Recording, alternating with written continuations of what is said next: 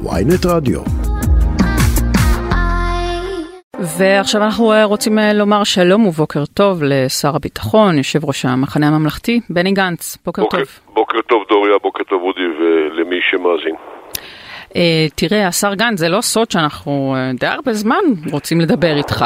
אה, רודפים אחריך, אפילו אה, יש שיאמרו. מה זאת אומרת? רק אמרתי, הנה אני על הקו, על מה מדובר? לא, כל כך פשוט. רצינו, בעצם תהינו, אה, אנחנו לא הראשונים שאתה מדבר איתו, וזה גם בסדר. מה בעצם הוביל אותך לאולפנים ולהתראיין ביממה האחרונה? מה השינוי בקו? לא, זה נקודה פשוטה בציר הזמן. לי חשוב שאני וכמוני גם כל חברי אה, המחנה הממלכתי אה, מכבדים את החלטת הבוחר, אה, רוצים לראות בהקמתה של ממשלה אחרת, רוצים לאחל לה בהצלחה, ובאותה מידה אנחנו מבקשים להניף את הדגלים האדומים שקשורים בחומרה המסתמנת. מהכיוון המסתמן שאנחנו רואים בו גם מבחינה תפקודית ממשלתית, פירוק משרדים בכלל ומשרד ביטחון וחינוך בפרט, מבחינה חברתית, אה, הקצנה אה, שתפגע בסופו של דבר בכל מי שמקצין. אה, סמוטריץ' ובן גביר מושכים את זה לכיוונים מאוד מאוד קיצוניים. החרדים, שלצערי משתפים איתו פעולה, בסוף ישלמו את המחיר הזה בעצמם. ההסלמות הביטחוניות שעלולות להתרחש כתוצאה מדברים מהסוג הזה. והנזקים הבינלאומיים, אנחנו רוצים לבוא ולומר שאנחנו מאמינים בהתנהלות ממלכתית, אנחנו חושבים שאין מקום לקיצוניות מצד אחד, אנחנו גם לא מאמינים באנשי חושך ואנשי אור, אנחנו חושבים שכולם הם אזרחים טובים ורוצים את הדברים הטובים למדינת ישראל. ואני חושב שבמעבר הזה שבין אה, ממשלות חשוב להשמיע את הדברים האלה בצורה בהירה לציבור בישראל. כי, כי, כי עמיתך יאיר לפיד לא עושה את זה? הוא לא, עושה ההפך? לא, הרי אתם רציתם לדבר איתי, לא אם אתם רוצים לדבר עם יאיר לפיד, לא, אתה אומר שחשוב, שחשוב לא... להשמיע, ואז אתה נוקב בשורה של מסרים אה, מאוד מאחדים ומקבלים. אמ, וייתכן שזה קו די הפוך למה שראש הממשלה לא. המכהן עושה, לא? אני אה, מוביל... שגם משתתף בהפגנות. אני ו... מוביל את הקו של המחנה הממלכתי. אני חושב שמדינת ישראל חייבת פתרון ממלכתי. היא לא יכולה להמשיך לריב בין הגושים, לריב בין הצדדים, זה פוסל את זה וההוא פוסל את זה. זה לא, זה לא באמת דבר שעובד. עכשיו, אני כמובן לא מסכים עם מה שנתניהו אומר. אני לא מסכים עם הכיוונים שהממשלה המסתמנת הולכת אליהם. אה, אני קורא את ההסכמים הקואליציוניים שאני מניח יפורסמו עד הצהריים, כי צריך 24 שעות לפני ההצבעה אה, להגיש אותם. אבל שוב, אנחנו כבר במשך כמה שבועות חוזרים ומתריעים על מה שקורה בפירוק המערכת הממשלתית, אנחנו עושים את זה בצורה צחה, אנחנו עושים את זה בצורה מתואמת בין כל גורמי האופוזיציה, אנחנו עושים את זה ביחד עם ראש הממשלה יאיר לפיד, לא נגד ראש הממשלה יאיר לפיד, אבל אני רוצה להשמיע בצורה מאוד מאוד ברורה את העניין הזה, הדבר הזה הוא מאוד מאוד חשוב בראייתי, ואת יודעת, זה גם הזדמנות מבחינתי, ברשותך אה, דוריה, לנצל את הפלטפורמה שלכם ולהזהיר, אה, אה, ולהזהיר ולהודות להזהיר את ממשלת ישראל שהיא צריכה להרתיע את איראן ולא את הרמטכ"ל הנכנס או המכהן ולא את המפכ"ל. ממשלה צריכה להרתיע את איראן ולא את הרמטכ"ל. וכל התקיפות שעושים כנגד הדרג המבצעי, בין שהוא בצבא או בין שהוא במשטרה, יעלו לנו בחוסנם של המערכות הארגוניות האלה. הדבר הזה מאוד חמור. ובאותה שנייה, okay, אני אוקיי, מבקש מצד שני, רק שנייה אודי, באותה שנייה אני רוצה גם להודות לכל האנשים שעבדו איתי בשנתיים וחצי ולמעלה משנתיים וחצי האחרונות במערכת הביטחון, גם במשרד, גם בצבא, גם במוסד, שב"כ, משטרת ישראל. אנשים עשו עבודה נהדרת, ואין כמו הפלטפורמה שלכם לבוא ולומר להם תודה רבה. דיברת על איראן, תראה, ראש המועצה לביטחון לאומי הנכנס, צחי הנגבי, אה, אמר פה, ב, גם פה ברדיו וגם אה, כתב בידיעות אחרונות וגם בכלי תקשורת אחרים, שנתניהו יפעל להשמיד את מתקני הגרעין של איראן והוא ישנה את המדיניות. אתה חושב שזה הכיוון של הממשלה הבאה? אני משוכנע שאיראן, אה, ההתמודדות האסטרטגית מול איראן היא נושא אסטרטגי ראשון במעלה שמדינת ישראל צריכה לעשות. הדבר הזה נכון הן לתחרות הטכנולוגית שיש בין איראן לבין ישראל, אין לה פעילות האזורית שאיראן עושה, אין לה תמיכה שלה במערכות הטרור, אין לה תמיכה שלה, אגב, ברמה העולמית, היא מעורבת בלחימה באוקראינה, היא מספקת נשק לרוסים אה, אה, בצורה מאוד אה, רחבה, והעולם מכיר, ב, מכיר בעניין הזה, ולכן אין ספק... אבל דווקא בגלל הברית המתחזקת בין אומר, איראן אני- לרוסיה, לכן- ודווקא בגלל זה שביידן לפי הדיווחים רוצה לחזור לשולחן המשא ומתן עם איראן, האם נכון לישראל עכשיו לקחת את המושכות לידיים שלה, בעיניך? לא, אני פה סדר. אני קודם כל חושב שהנושא הזה הוא באמת מאוד חשוב. אנחנו אה, בנינו את היכולות, אה, אני חושב שהיכולות האלה קיימות, אני חושב שצריך להמשיך לחזק אותן ולתחזק אותן. אמרתי, זה נושא מאוד חשוב. אתם שניכם מבינים שאת הדיון האסטרטגי העמוק, אני לא אעשה איתכם מעל גלי האתר, אלא צריכים לעשות אותו ברור, בחדרי אבל, הקבינט. אה, יש אבל כשאתה אומר לא שצריך דיון ל- אסטרטגי לחזק. ולתחזק את, את היכולות שלנו לתקוף, זה אומר שמבחינה כרונולוגית הקדנציה הזאת היא מוקדמת מדי לבצע מהלך כזה בעיניך? לא, לא, אמרתי שיש לנו יכולות וצריך לחזק אותן וצריך לתחזק אותן וזה אה, מושא עשייה קבוע של מערכת הביטחון, צה"ל וממשלת ישראל כל הזמן, גם בעוד חמש שנים המשפט הזה יהיה בתוקף, היכולות יהיו קיימות וצריך לחזק אותן ולתחזק אוקיי, אותן. אז אם יש את היכולות, אז אז אם יש יכולות, אז יכול להיות שדרשה רק החלטה, ואם נתניהו יקבל החלטה כזאת, שישראל יוצאת בראש החץ כדי להשמיד את מתקני הגרעין של איראן, אתה בתור שר הביטחון לשעבר, בעוד יממה, מהאופוזיציה תתמוך במהלך כזה? אני חושב שבנושא ביטחון אסור שתהיה קואליציה ואופוזיציה, אני חושב שצריך להשאיר את הסיפור הזה בצורה ממלכתית, אני אתייחס לגופו של עניין כשהדברים יהיו רלוונטיים. אה, כך היה בעבר, אה, כשהייתי, כשנכנסתי לפוליטיקה ועדיין לא הייתי חלק מהממשלה, כך היה כשהייתי בממשלת האחדות, כך היה בממשלה שהיינו עכשיו. אני חושב שנושאי הביטחון צריכים אה, לעשות כל מאמץ להרחיק אותם מערבות פוליטית ככל שרק ניתן. ואתה סומך על שיקול דעתו של. נתניהו כראש הממשלה לקבל החלטות מושכלות בעניין האיראני? סליחה? לא שמעתי. אני שואל אם אתה סומך על שיקול דעתו של ראש הממשלה המיועד, הנכנס, בנימין נתניהו, לקבל את ההחלטות הנכונות והאחראיות בנושא האיום האיראני. אני חושב, תראה, א', עבדנו בצורה משותפת בנושא הביטחון בצורה אחראית. אני חושב שהוא צריך להישאר, אה, כמו שהוא היה בעבר, אה, קשוב לדרג המדיני. לכן, אגב, מאוד חשוב שנתניהו ימנע... הצבאי התכוונת, אני משערת, לא? צבאי, סליחה. ולכן... אה, הדרג המדיני היום זה בן גביר, זה סמוטריץ'. יפה, ולכן, ולכן אני חושב שנתניהו צריך לרסן אותם.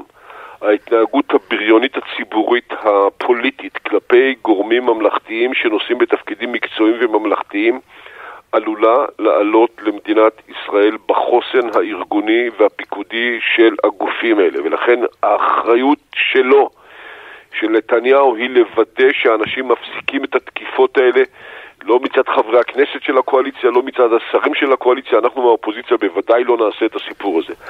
אני חושב שבסופו של דבר גם הרמטכ"ל, גם המפכ"ל, גם ראשי הארגונים האחרים נושאים באחריות מקצועית וממלכתית. הם צריכים לממש את האחריות שלהם כלפי הממשלה, הם צריכים לממש את האחריות שלהם כלפי הארגון וכלפי המדינה, והם צריכים לקבל גיבוי.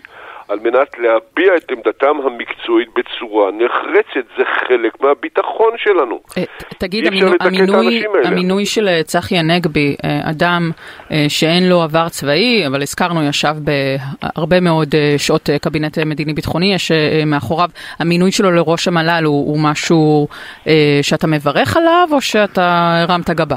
אני באופן אישי חושב שצחי הנגבי הוא איש עם כישורים רבים מאוד, ניסיון מדיני אה, רב מאוד, הבנה ביטחונית מאוד עמוקה. אני אה, מקווה, מניח ומאמין, כי מתוך ההיכרות שלי עם אה, צחי, שהוא ידע לחבר את עצמו לצד הממלכתי הנדרש בתפקיד הזה. זהו, כי, כי זה ולרסן. אומנם תפקיד שהוא כן, כן, זה- לכאורה זה- פקידותי, כן. אבל לצחי הנגבי, כפי שהזכיר אודי, יש אג'נדה, והאג'נדה שלו אומרת, זאת השעה. זאת השעה להוציא לפועל את התוכנית לתקוף את מתקני הגרעין באיראן, וזה מה שנתניהו חייב לעשות בקדנציה ביכולות. הזאת, ולהשתמש ביכולות. בסדר גמור, אני חושב שהדיון הזה הוא דיון מאוד חשוב, הוא דיון מאוד אחראי, יש לו הרבה מאוד היבטים ישירים בביצוע עצמו, אה, השלכתיים ברמה האזורית וברמה האסטרטגית, אני באמת לא מציע לקיים אותו, אני מציע שהוא לא, יקוים. אבל אז הם יגידו, ואז הם יגידו, לכם היו את היכולות, אבל לא היה לכם אומץ. הנה, אנחנו עשינו את מה שלממשלת השינוי לכאורה לא היה אומץ. לא היה להם את האומץ לשנות באמת את המצב. אה, אודי, אתה קראת חומרים הרבה יותר רחבים ממני במגרש הפוליטי. אהוד ברק כבר פרסם שבצד אה, זה שאני הייתי רמטכ"ל הנחתי תוכנית מבצעית והשארתי לדרג המדיני להחליט מה הם עושים עם הסיפור הזה, והם יגידו שלא. אז אני חושב שבסופו של דבר הדיון הזה ומה אתה המלצת? אני אמרתי שאת, שאני יכול לבצע את זה, ואני חושב שלא נכון לבצע את זה, והדרג המדיני ישב שלושה ימים או משהו כזה ועמדתך השתנתה? לדיונים... עכשיו אתה שר לא- הביטחון, לך לא- יש רמטכ"ל משלך. אני לא אפרט יותר, אני לא אפרט שום דבר קונקרטי בתוך, מעל גלי האתר, אלא זה דיון עמוק שיצטרכו לקיים אותו, ויקיימו אותו. תראה, אבל אני מבינה, מבינה ומסכימה עם, ה, עם החשאיות בנושא המאוד מאוד קריטי הזה, אבל יחד עם זה ש, שאתה מקפיד עליה, יש הערכות. ההערכות האלה מגיעות גם מאנשים אה, ר, שהיו אה, רבי מעלה ודרגה, אה, והערכות לגבי מה, מה המחיר שישראל תשלם על אה, תקיפה כזאת אם תהיה. מדובר על אלפי מתים ישראלים, אם לא יותר. עכשיו, הציבור שומע, הציבור קורא, מתים, מתים ישראלים. אם לא יותר, במקרה של מכת נגד, שתוחזר לנו אה, אה, מכה בעבור המכה שאנחנו נבצע. עכשיו, זה לא דבר שאפשר להתעלם ממנו, אנחנו חיים בתוך המידע הזה, אנשים שומעים את זה, אנשים מפחדים, אנשים רוצים לשמוע, למשל, שר ביטחון אומר מה בעצם ישראל לוקחת בחשבון אם היא מבצעת תקיפה כזאת, מה המחיר שנש... שנשלם? קודם כל, אני לא בהכרח מתחבר למשפט הזה שאמרת, אלפי מתים ישראלים וכולי. אני מציע להשאיר את זה למערכות מנת"ם, אג"ת וכאלה שעושים חכ"בים ויודעים לעשות את זה בצורה יותר מדויקת ולא לכל מיני... הכנעת אותי עם ראשי התיבות, אני מודה. זה קשה לי להתמודד עם ראשי התיבות. אז אני אומר שנייה אחת, ביחס להיקף נפגעים צפוי מכל אירוע ומכל מערכה, בואו, עזבו את המספר אלפים. אין ספק שכאשר תתרחש התרחשות מול איראן, צריך למדוד מה ההישג הישיר שיקרה, מה ההישג המערכתי שיקרה, מה ההשלכות האזוריות ויהיו כאלה, איזה סוג של מלחמה מדינת ישראל תעבור במערכת האזורית שאנחנו נמצאים בתוכה, מה ההשלכות האסטרטגיות ארוכות הטווח לעניין הזה. זה דיון מאוד רציני ומקצועי ומדיני. שנקודת המוצא היא שתהיה מלחמה בעקבות הדבר הזה. בוודאי, דבר כזה לא עובר בלי, בלי התרחשות אזורית, אבל בסופו של דבר מדינת ישראל היא המדינה החזקה. התרחשות אזורית זה מלחמה אזורית. מדינת ישראל היא המדינה החזקה ביותר במזרח התיכון, והיא תדע להתמודד עם ההשלכות של העניין הזה בצורה טובה וחזקה. אבל רגע, אני רוצה להבין מה אתה אומר, שר הביטחון בני גנץ. אתה אומר, תקיפה ישראלית באיראן תוביל בהכרח למלחמה אזורית. אני חושב שאיראן בונה מערכות במרחב של המזרח התיכון, בכל מקום, תימן, לבנון, סוריה, עיראק, על מנת להשתמש בהם ביום מן הימים. זה לא מפחיד אותי, יש לנו תשובות, אנחנו יותר חזקים מכל הסביבה הזאתי. ואנחנו נדע להתמודד עם העניין הזה. אני מסמן לכם שאני אומר שהשיקול... כן, אבל אם ישראל תוקפת את איראן עם יכולתה העוצמתית, התגובה היא תהיה תגובה אזורית, כלומר יהיה מלחמה אזורית. אני אומר עוד פעם, בוודאי שלדבר הזה יהיו השלכות מסביב, ולכן הדיון הזה הוא דיון מאוד עמוק, אנחנו לא נקיים את התכולות שלו בתוך, ה, בתוך השיחה שלנו כרגע. ואני אומר לכם, okay. אני אוקיי. מסכם שלמעלה משנתיים וחצי, Uh, בתפקיד כשר הביטחון, והיה לי זכות מאוד גדולה. אני חושב שאנחנו נמצאים במציאות uh, נפיצה, דורשת התנהלות נכונה וזהירה בכל הזירות, בצפון, בדרום, ביהודה ושומרון, להיערך לאפשרות של הסלמה, והנחינו להיערך לאפשרות של הסלמה בכלל, ובתקופה הקרובה סביב הרמדאן הצפוי בפרט. אני חושב שיש לנו הישגים רבים מאוד אחרינו בתחום הפעלת הכוח ובניין הכוח וברפורמות ביטחוניות חברתיות אה, שעשינו במשרד הביטחון, במעבר לנגב, בדברים נדרים. יש גם דברים שפחות הצלחנו, לא הצלחנו לקדם מספיק טוב את מתווה השירות, שלדעתי זה הפתרון הביטחוני-חברתי הבא שמדינת ישראל צריכה לעשות אותו באופן שבו כן. כולנו יכולים לשרת את המדינה. לצערי לא הצלחנו להשיב את הבנים. אבל באמת, ואנחנו עשינו כמיטב יכולתנו, ואנחנו נמשיך לשרת מדינת ישראל גם בתמיכה בצרכים הביטחוניים. משהו קטן שאתה אמרת, שזה קשור לעניין, לעניין איראן. תראה, חצי שנה מאז שהכרזת על קיומו של, קיומה של ברית אזורית להגנה מפני טילים, שבה אתה טענת שתהיה שותפות מדינות ערביות, בינתיים אף אחת מהן לא אישרה את זה, והאמריקנים מתדרכים שלא בשלו התנאים לשותפות ערבית כזאת. אז מה, היה רעיון כזה והוא נפל? קודם כל אני מאוד שמח שמאז הסכמי אברהם יש אינטראקציות ביטחוניות רחבות מאוד אה, בין אה, מדינת ישראל למדינות השכנות. אה, אנחנו פעלנו רבות בתקופה המדוברת בשבתי כשר ביטחון, גם תחת נתניהו וגם יחד עם נפתלי בנט ויאיר לפיד בשביל לקדם את הפעילות האלה. מדובר במאות אינטראקציות. אני לא, לא עכשיו, כן. לא, לא זרקתי לכם סיסמה, אמרתי לכם מאות אינטראקציות. זה דברים מאוד חשובים. מטבע הדברים... אז יש ברית לא אזורית כזאת? לא הכל, מטבע הדברים לא הכל uh, נחשף ולא הכל צריך להיות נחשף, אלא צריך לדבר מה הוקטור הכללי. הוקטור הכללי שמדינת ישראל היא חלק מהמזרח התיכון, מקיימת קשרים עם מדינות האזור בצורות כאלה ואחרות. איזה מדינות? זה, אה, תפתח את המפה ותסתכל מה המדינות שיש סביב מדינת סעודיה? ישראל. אני אומר עוד פעם, לא, לא, סעודיה אין לנו, היא לא, היא לא חלק מהעניין הזה, כי איתה עוד אין הסכמים. אני מקווה ומאמין שצריך להמשיך לקדם איתם את ההסכמים האלה. אני מניח שהדבר הזה קשור גם בהסדרת יחסינו עם הפלסטינים, שגם זו זירה שצריך לחפש בה לא רק איך מתעמתים, אלא איך פותרים ואיך מקדמים את העניין הזה. אלה דברים מאוד מאוד רציניים שצריך להמשיך לעסוק בהם. אז צריך להסתכל החוצה, אבל ברשותכם, אני גם אגיד לכם עוד דבר. צריך להסתכל פנימה.